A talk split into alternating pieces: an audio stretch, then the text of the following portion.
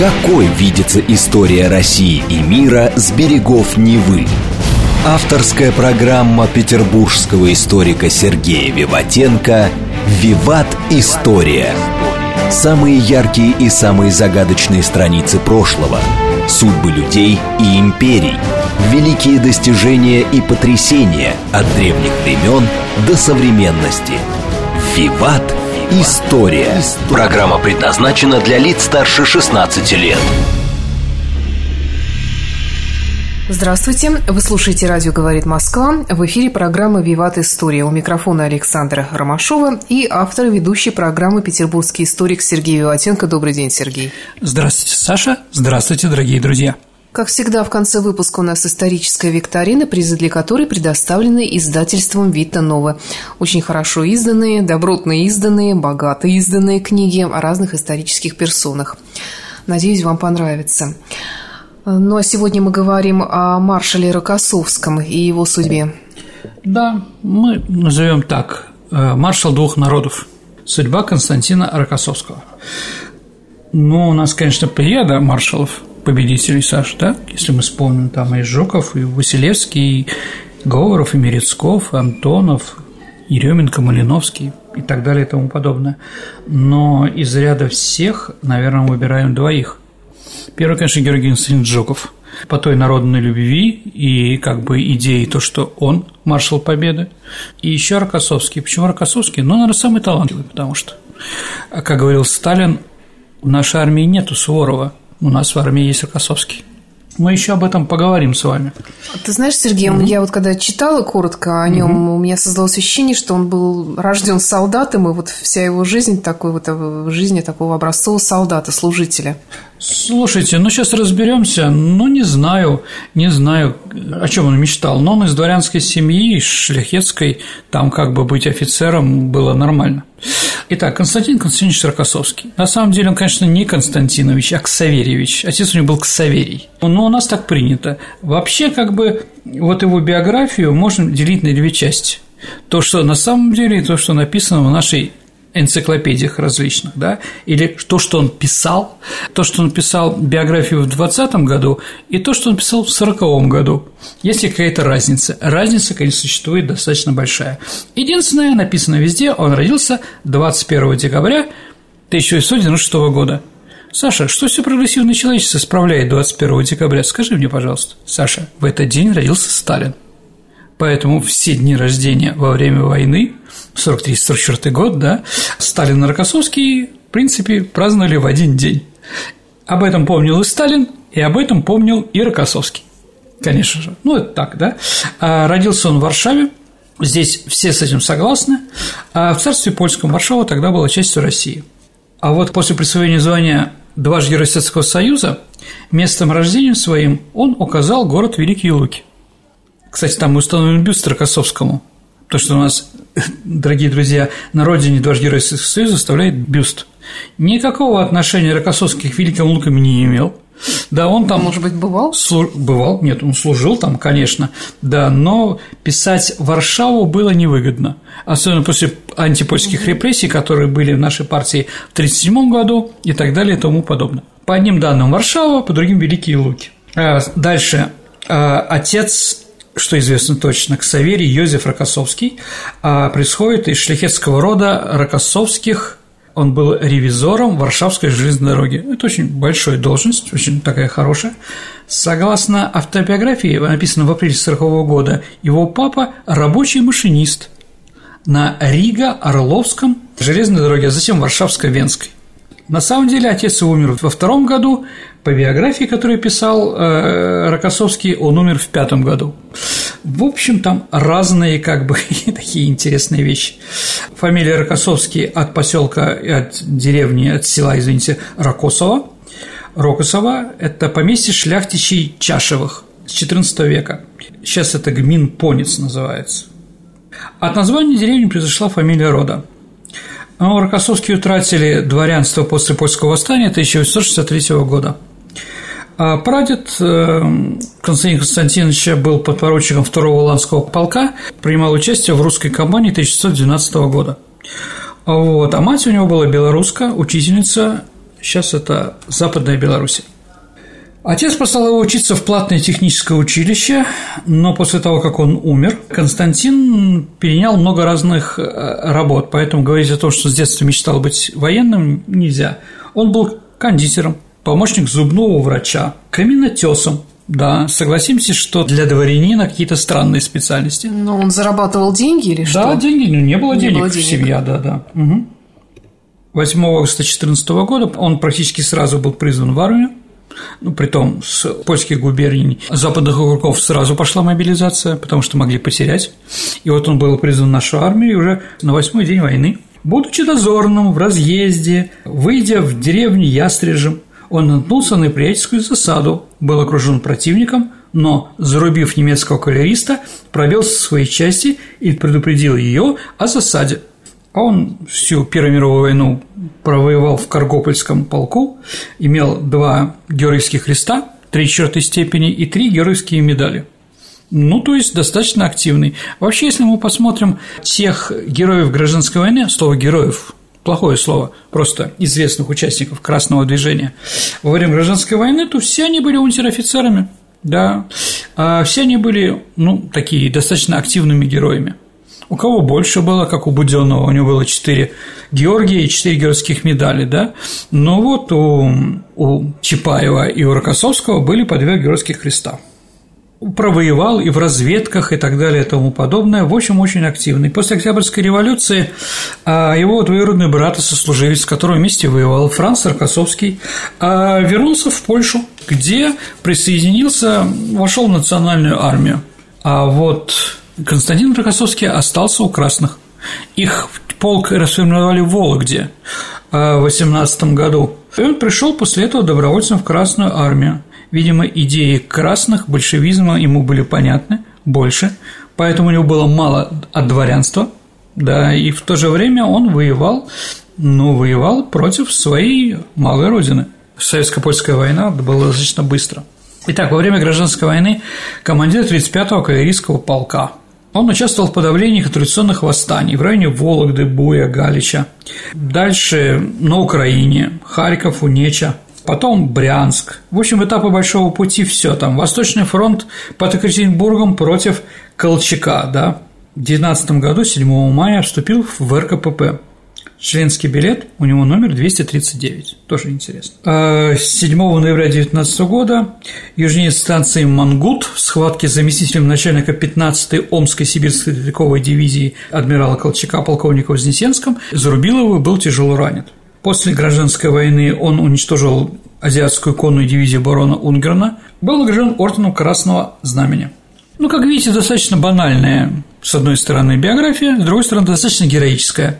Он всегда был на высоте, как кавалерист, он был отличным. А даже в 20-30-е годы он победитель конных соревнований, скачек и там рубки там определенной. Он не заканчивал ничего. По одной из версий он закончил 5 классов гимназии – но он даже не мог быть вольноопределяющимся, то есть человеком, который мог стать офицером в царской армии, им надо было закончить 6 классов, а у него было всего 5. Поэтому уникальное понимание военной техники, чутье от Бога, никаких академий не заканчивал. Э, в 24 году вместе с Жуковым учился на кавалерийских курсах, вот они первые познакомились командовал 7-й Самарской кавалерийской дивизией, в которой в 1930 году Жуков был его под началом, служил комбригом. Вот что Рокоссовский э, написал о Жукове, когда ему потребовали его биографию. «Суховат и недостаточно чуток, обладает значительным долей упрямства, болезненно самолюбив, на штабную работу назначен быть не может – органически ее ненавидит.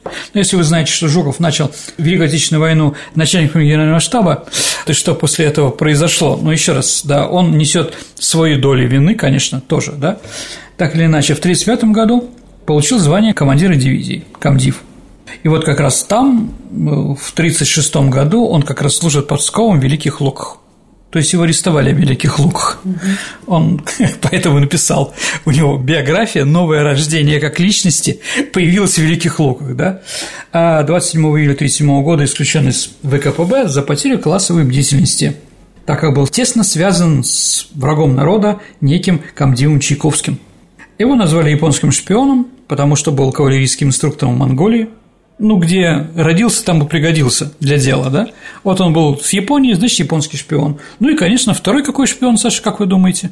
Польский. Ну, какой же еще Поэтому он родился в Великих Луках. А, был такой случай, Хрущев вспоминает. Идет он со Сталином по коридору, значит, Кремля навстречу Маленков. Сталин останавливает Маленкова, говорит, вот, Никита, Георгий Максимович говорит, что ты поляк. А поляк – это тогда приговор. Хрущев, как поляк?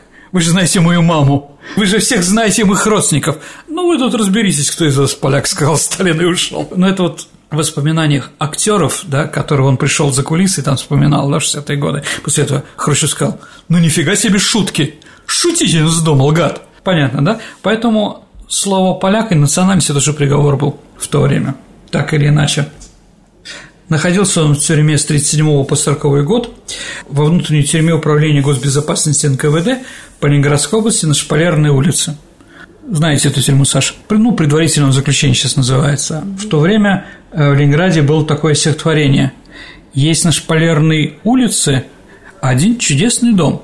Входишь туда подростком, выходишь стариком. Ему выбили все передние зубы, сломали ему три ребра – это за то, что его обвинили в шпионаже? Да, да, да, чтобы он написал на других. Угу. Он отказывался писать. Спас его Тимошенко, министр обороны. Сказал, что 40 год, 22 марта после советско-финской войны было понятно, что людей мало. А то, что талант от Бога Рокоссовского было видно, его выпустили. Вот что вспоминал Рокоссовский. Один раз Сталин спросил, Константин Константинович, вас там били? Били, товарищ Сталин, ответил маршал. Сталин развернулся и вышел в сад. Он вернулся с букетом роз, который сам собрал. Он подал Рокоссовскому окровавленными руками цветы, потому что подрал их, когда снимал, да, и говорит, простите. Дважды инсценировали смертную казнь. То есть его подводили к стенке, выставляли НКВДшников, говорит, признайся перед смертью. Не признался. Слушай, ну как вообще после таких издевательств он еще умудрился продолжить свою работу? Да, ну вот такое было время.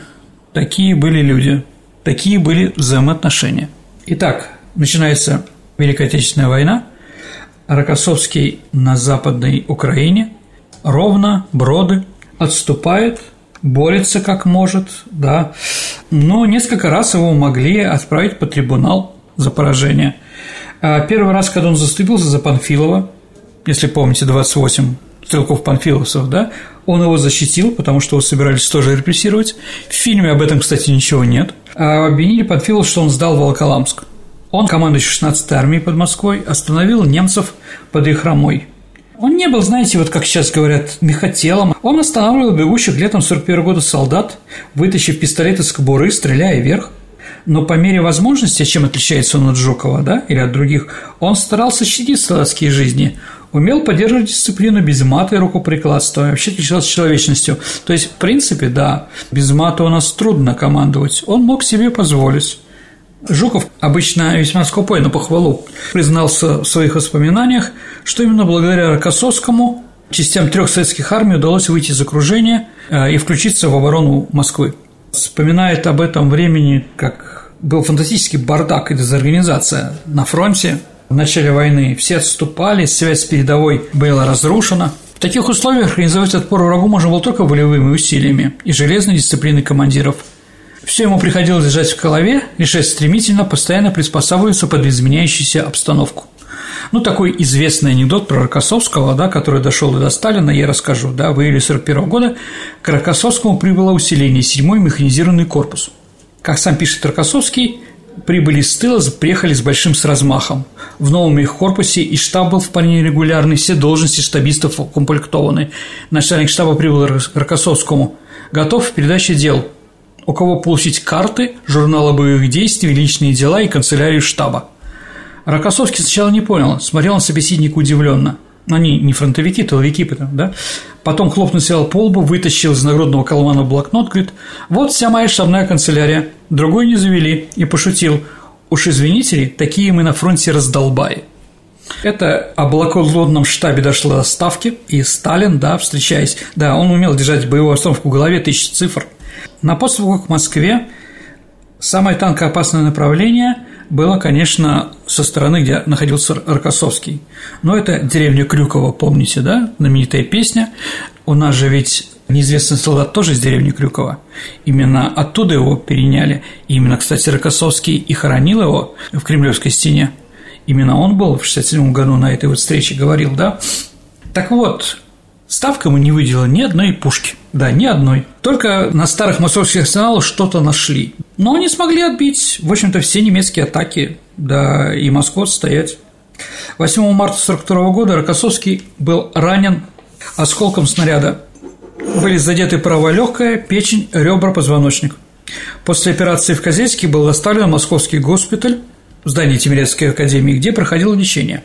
Ну, как раз в этот момент, да, у него были взаимоотношения с актрисой Валентиной Серовой. Ну, помните эту знаменитую фразу, когда Поскребышев доложил, что Рокоссовский общается с Валентиной Серовой, женой поэта Константина Симонова. Что нам делать? Как на это реагировать? Сталин ответил – завидовать. И более никак. В принципе, наверное, именно с 1941 года Сталин полностью доверял Рокоссовскому. Кого-то он верил, кому-то не верил – ему верил практически всегда. Но, с другой стороны, все говорят, что он был не ходок. Он был красавец, высокий, стройный, а, очень да, обаятельный, но говорить о том, что у него было там много жен, нет. Но о семье и о детях еще поговорим. А в мае 42 года после ранения он возглавляет Донской фронт. Именно Донской фронт – это Сталинградская битва – Именно при участии Рокоссовского была разработана операция «Уран» по окружению и разгрому 6-й армии генерала Паулюса под Сталинградом. И надо сказать, что когда фельдмаршал Паулюс сдавался, он объявил, что сдастся только Рокоссовскому. Ну, так и произошло. Видимо, в Германии тоже понимали, кто такой Константин Кузьмич Рокоссовский, генерал Кинжал, как называли его немцы, за кинжальные атаки так называемые.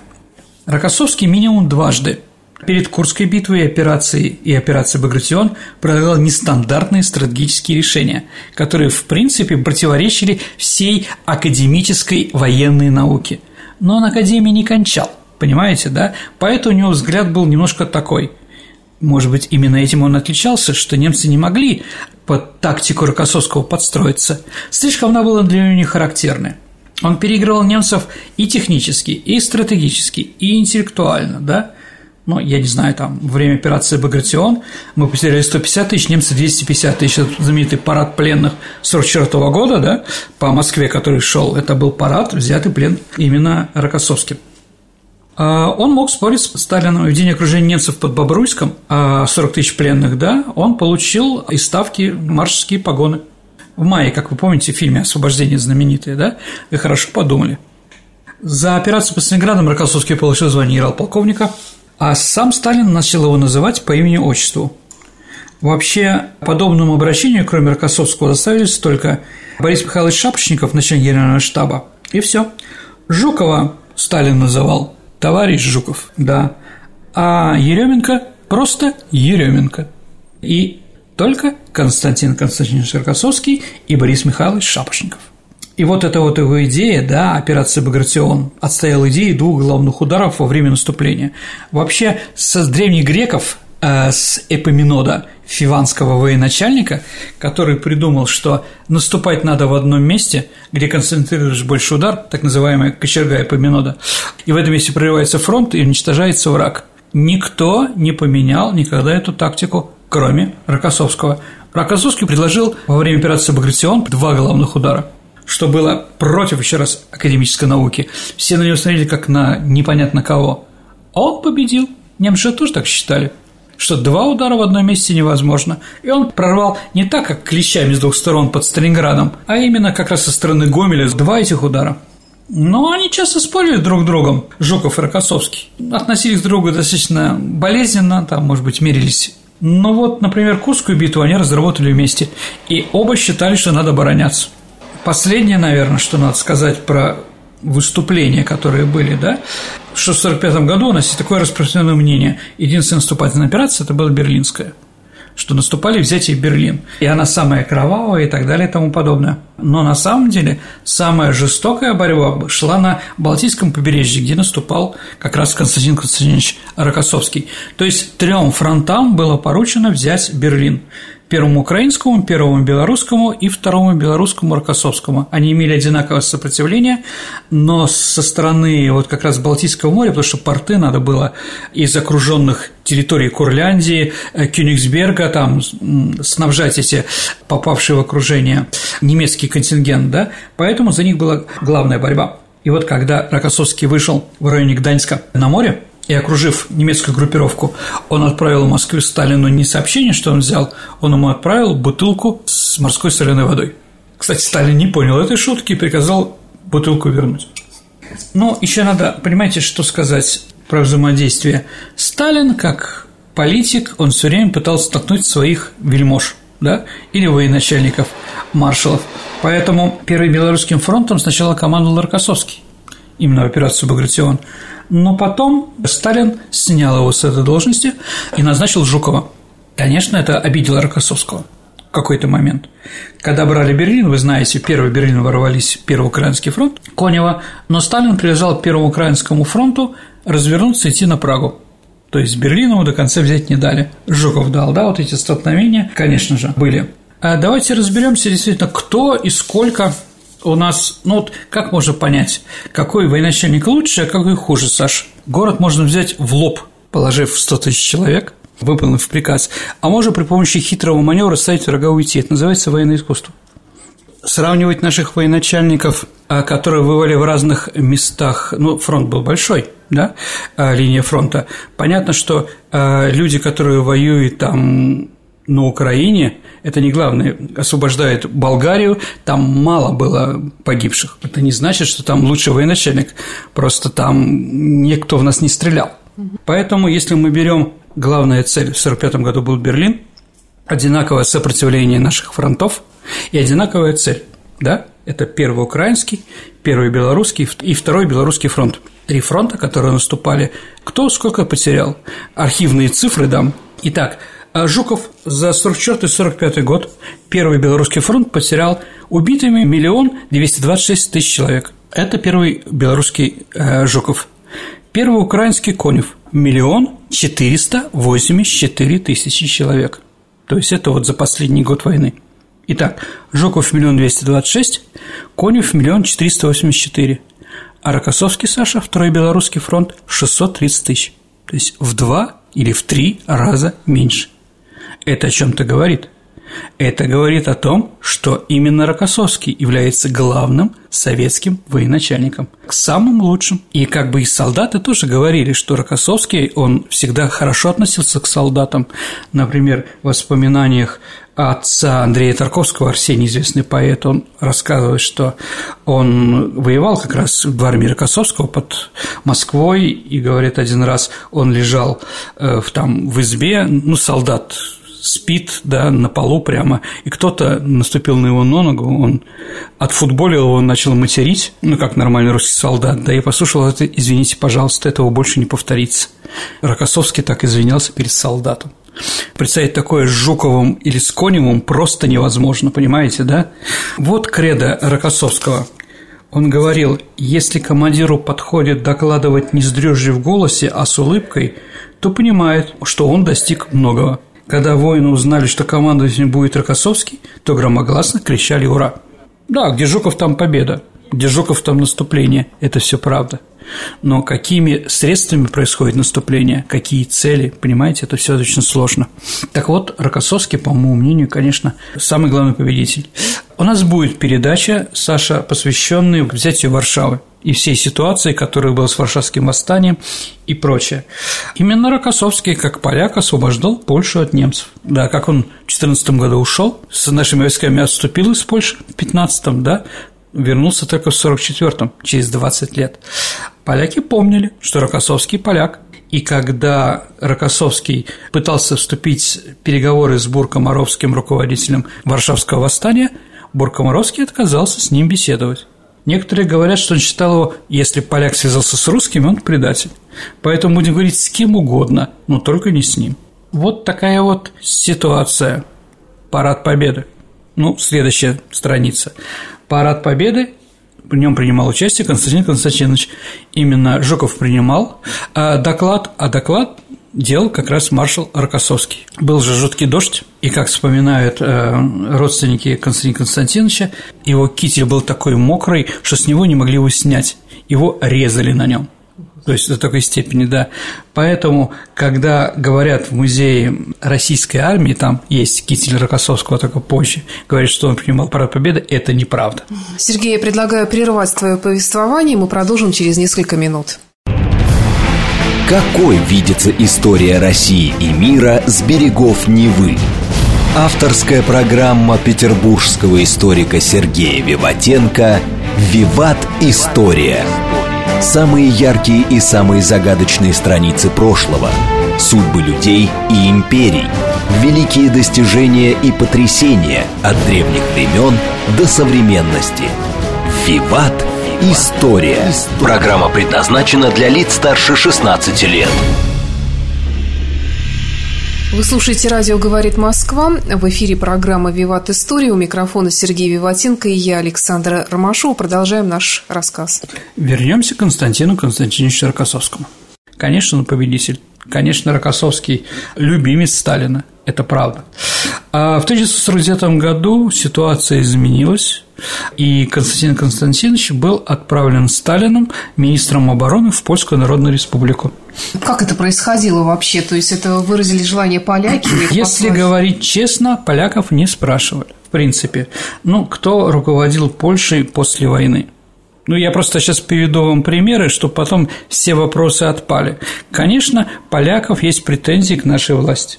Сто процентов. Мы их, конечно, освободили от немцев, и мы их не уничтожали, но мы ими руководили и заставляли строить то, что они не хотели.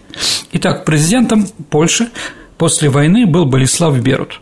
Настоящая фамилия у него Яков Рудковский. До того, как стать президентом, он работал в НКВД.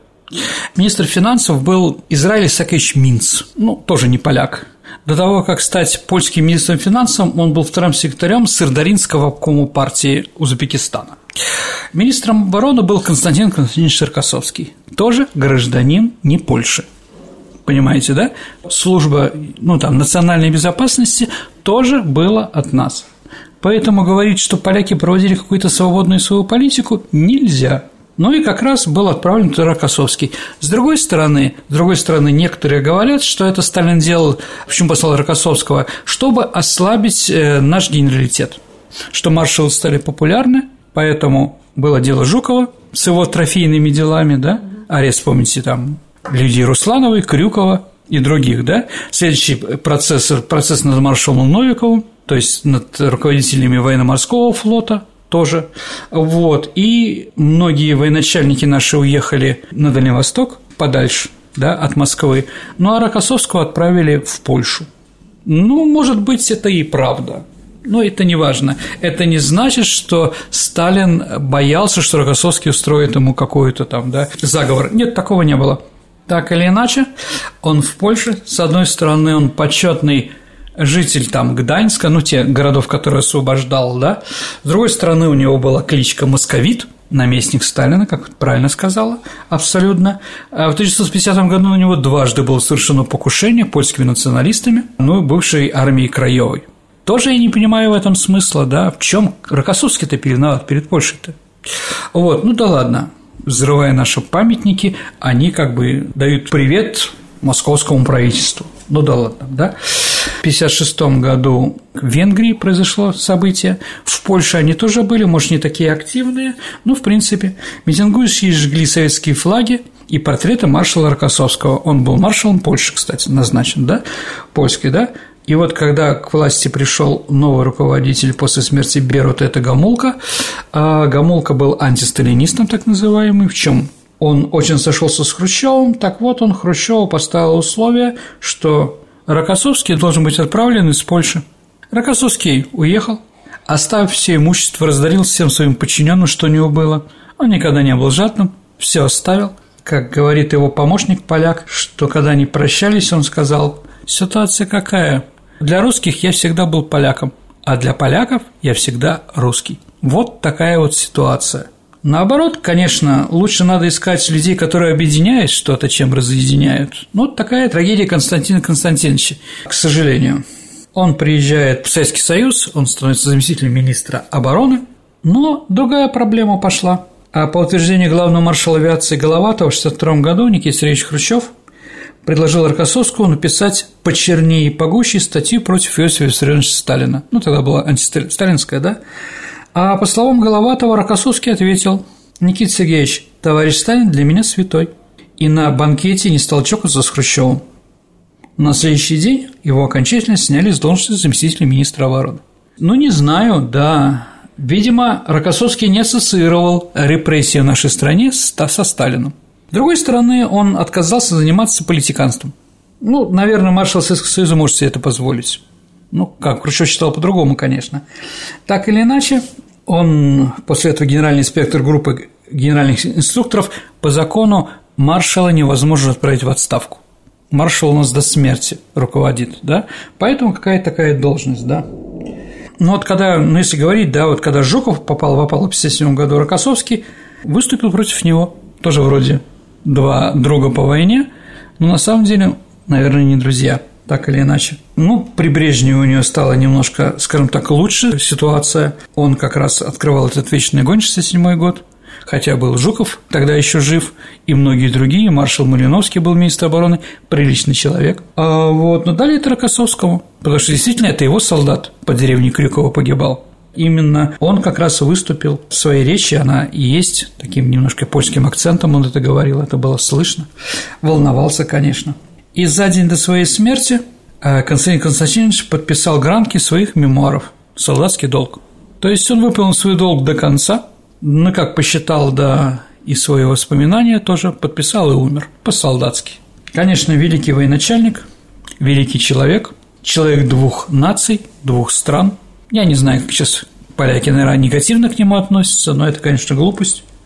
Но немножко про семью – он в 20-е годы женился на Юлии Петрове Барминой. У него дочка была Ариадна, внук Константин, внук Павел. Это семья достаточно известная, правнучка тоже часто дает интервью. А у него еще есть внебрачная дочь от военного врача Галины Талановой. То есть на фронте у него была еще одна жена, да, внебрачная дочь Надежда, это тоже направление Рокоссовского, они друга знают и вроде признают. А похоронен он в Кремлевской стене, вот такой человек. Я считаю, конечно, лучшим нашим маршалом Второй мировой войны. Лучшим.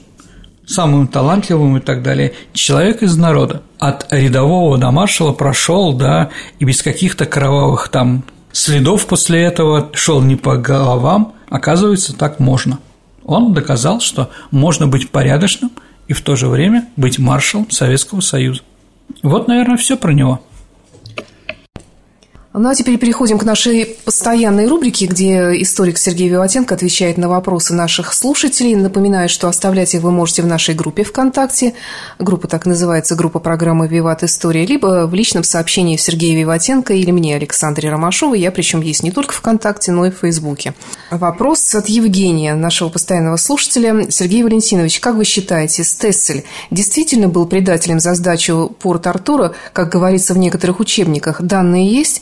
И с противоположным окрасом, а также отзывы его сослуживцев. А, спасибо, Евгений, за вопрос. Ну, давайте так напомним, Саша, да, кто такой Стессель и что такое, да?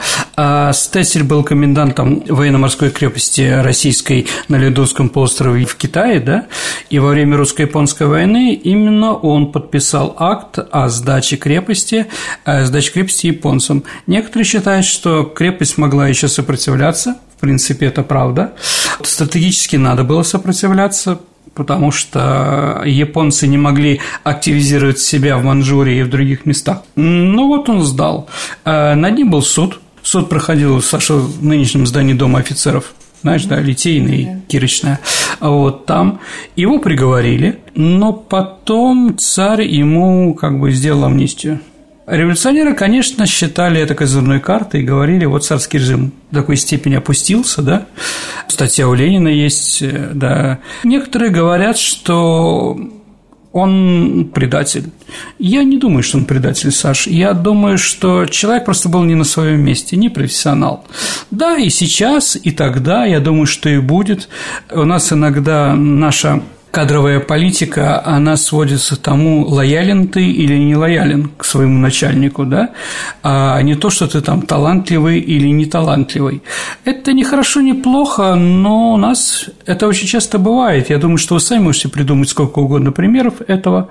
Ну вот Стесель, да, Стесель нравился Николаю II лично. Да, они как бы общались, они знали друг друга. Может быть, действительно милый был человек. Или там, как Коцебу прекрасно пел романсы и более ничего, но из-за этого Николай II его продвигал всегда. Ну, такие тоже вещи бывали. Поэтому, да, это, наверное, проблема именно, скажем так, непрофессионализма, а не предательства. Следующий вопрос от Макса Молодцова. Э, прочитал теорию, что Ломоносов – внебрачный сын Петра Первого, хотя сам не сильно в нее верю. Расскажите, пожалуйста, может ли она иметь под собой какие-то основания или это обыкновенная байка? Господи, да. Точная моя бабушка изменяла с водолазом, помните? Это, наверное, из тех историй. Дорогой Максим, я со свечкой не стоял. Ну, думаю, чтобы поехать специально в село Холмогоры, да, Петр Первый, да, там нашел именно, ну, да, ну, ерунда это, конечно, полная. А, и надо понять, где в это время Петр Первый был да, по годам. Он в это время воевал, Северная война, в Архангельск ему ездить же к тому времени было вообще ни к чему. Я думаю, что и без эм, генофонда Романовых наша страна, перефразируя Ломоносова, может родить и Нефтонов, и Платонов, и еще многих разных людей самостоятельно. Вопрос от Евгения Степанова. Здравствуйте, Сергей. Откуда у русских дворян было столько долгов в XIX веке? Ой. Евгений, ну давайте так. Эм, дворяне, дворяне, так как они привыкли жить и как это требовало от них этикет того, дворянский или офицерский и прочее, да, они не могли прожить э, на э, помощь от поместий, которые они имели. Тут, понимаете, да, ну как, надо иметь особняк в Петербурге или в Москве, как там у давал три балл ежегодно и разорился наконец. Угу. Помните? Евгений да, Онегин. Да, конечно. Отлично. Поэтому деньги шли именно на это, на наследство. Девочек же надо выдать, да? Модная одежда – это очень все дорого, дорогие друзья. Выезд. Выезд, конечно. Выезд на те же воды или еще что-то. А русские офицеры, Саша, мы об этом говорили, у нас еще будет передача про гвардию. Так вот, русский офицер, командир, он на себя полностью брал экипировку и еду своих солдат. То есть денег было мало, ну, как бы, да, многие из них так и не доходили до взводов, ну, до рот, офицеры были командиры. Рот. Вот, поэтому, конечно, офицер полностью э, занимался обмундированием.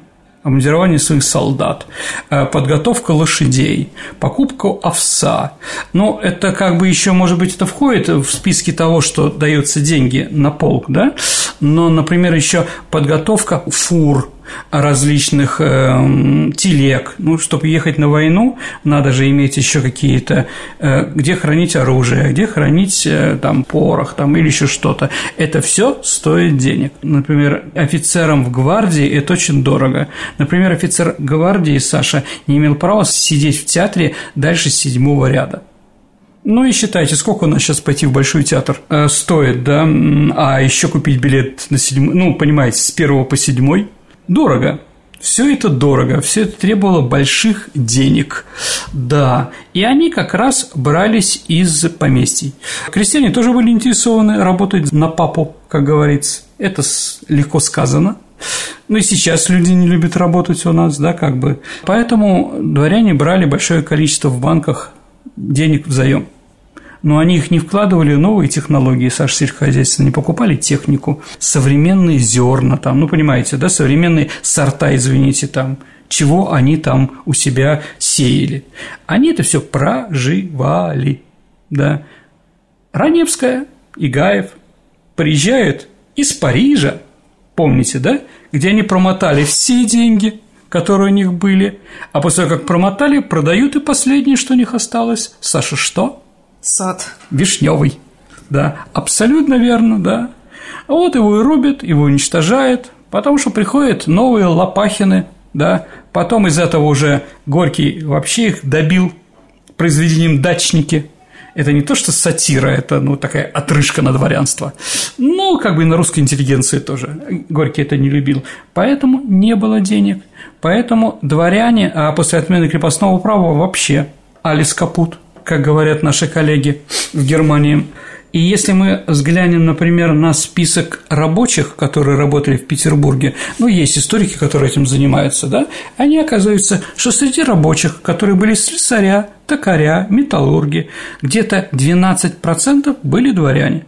Вот почему барон появился в ночлежке, да, у Максима Горького, да, от этого, как бы. Поэтому, увы, не в коня корм. Дворяне себя уже не могли не нормально содержать, не двигать, не двигать страну вперед. Хотя очень много достойных людей. Наталья спрашивает, вы уже отвечали, возможно, на этот вопрос, который не дает мне покоя, но я хочу спросить о казни сына Марины Мнишек.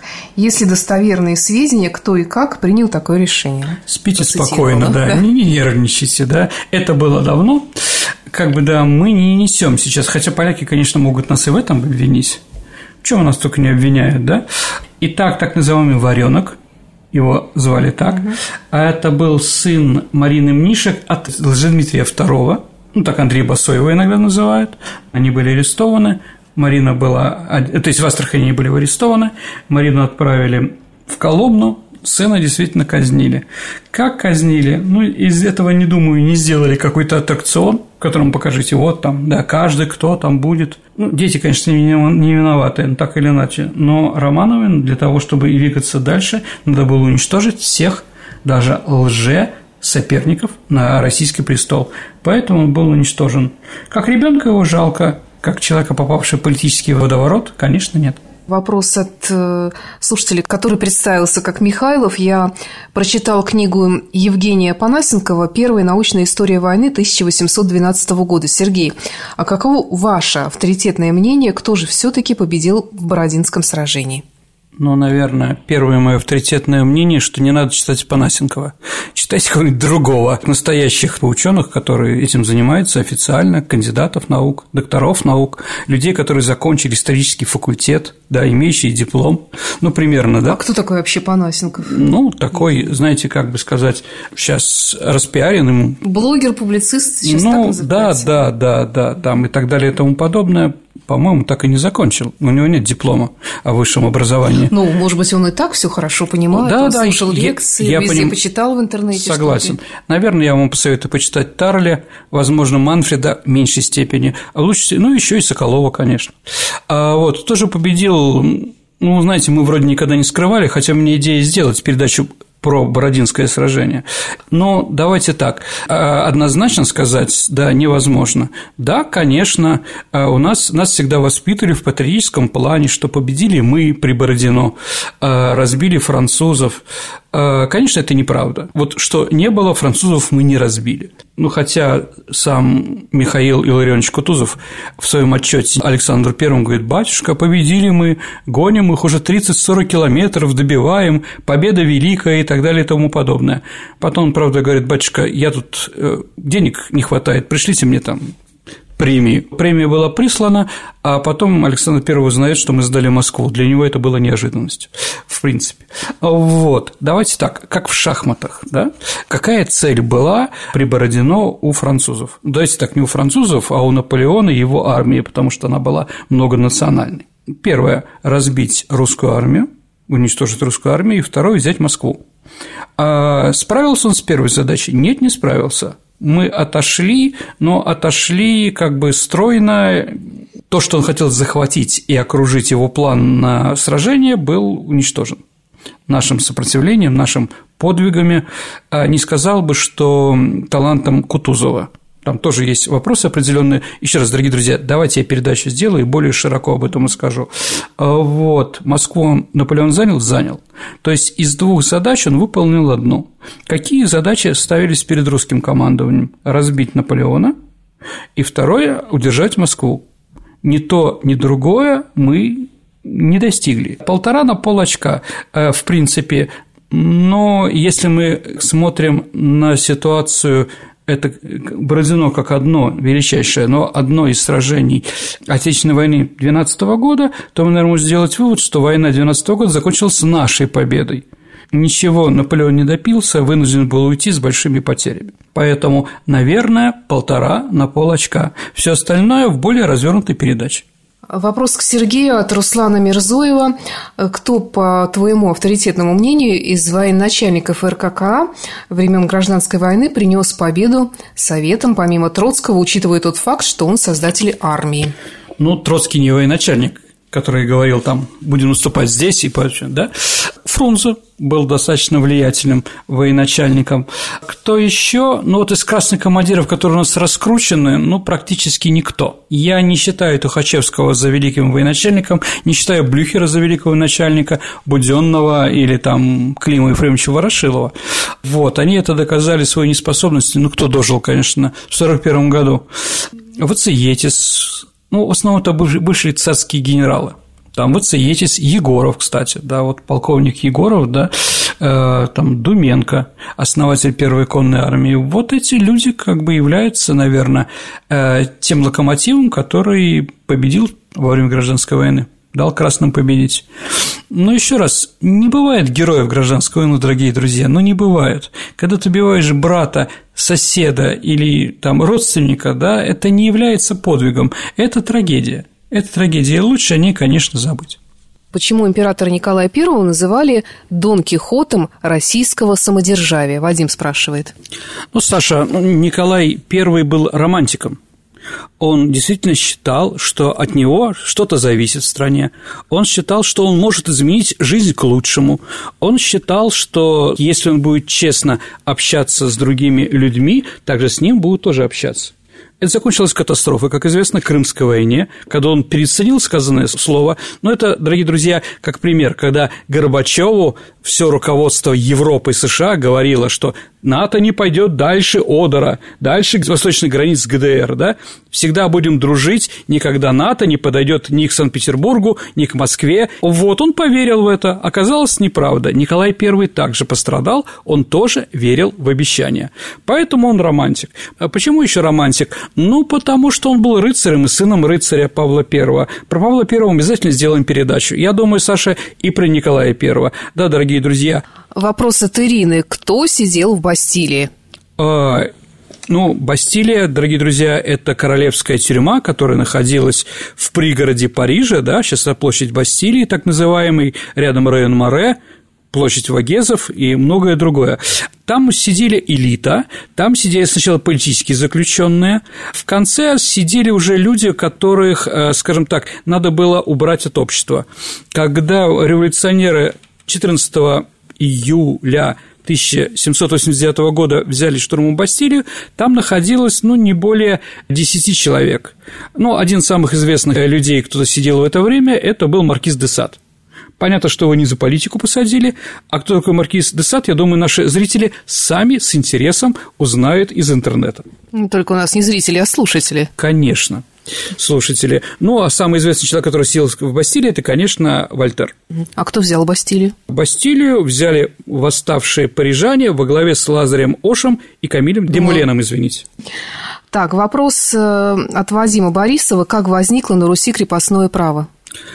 А, ну, я думаю, что передачу мы в этом тоже сделаем. Скажем так, крепостное право имело истоки исторические, да, с другой стороны, экономические, что тоже понятно, с другой стороны, государственные, потому что крепостное право было выгодно дворянам, а дворяне – это русские офицеры, ну, так, утрированно немножко говорим, да, это люди, которые защищают Родину, что за то, что они где-то воюют, да, на государственной службе они получают землю и крестьян, и чтобы было удобно, да, воевать, было введено крепостное право. Еще раз, это был достаточно длительный процесс, ну, не такой, как писал Карл Маркс или другие марксисты, конечно, вот, но существовало, и началось оно с 1649 года.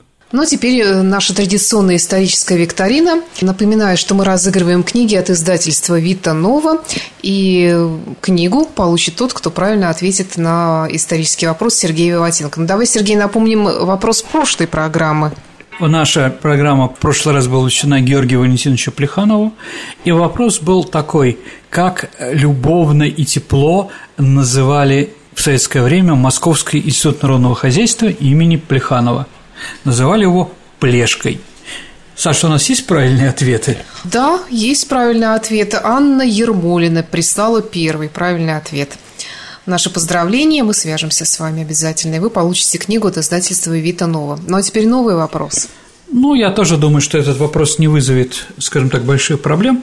Назовите автора стихотворения «На смерть Сталина», если там есть такая фраза «Вот перед гробом плачет маршал Польши, не плачущий твой солдат». Ваши ответы вы можете нам отправлять на электронный адрес радио Виват собака mail.ru. Либо в нашей группе ВКонтакте вы можете найти Сергея Виватенко и меня, Александра Ромашова. Большая просьба отправлять ответы только в личных сообщениях нам. Ну что ж, на сегодня все. Это была программа «Виват История». Спасибо, Сергей. До встречи в эфире. До новых встреч, дорогие друзья. До свидания.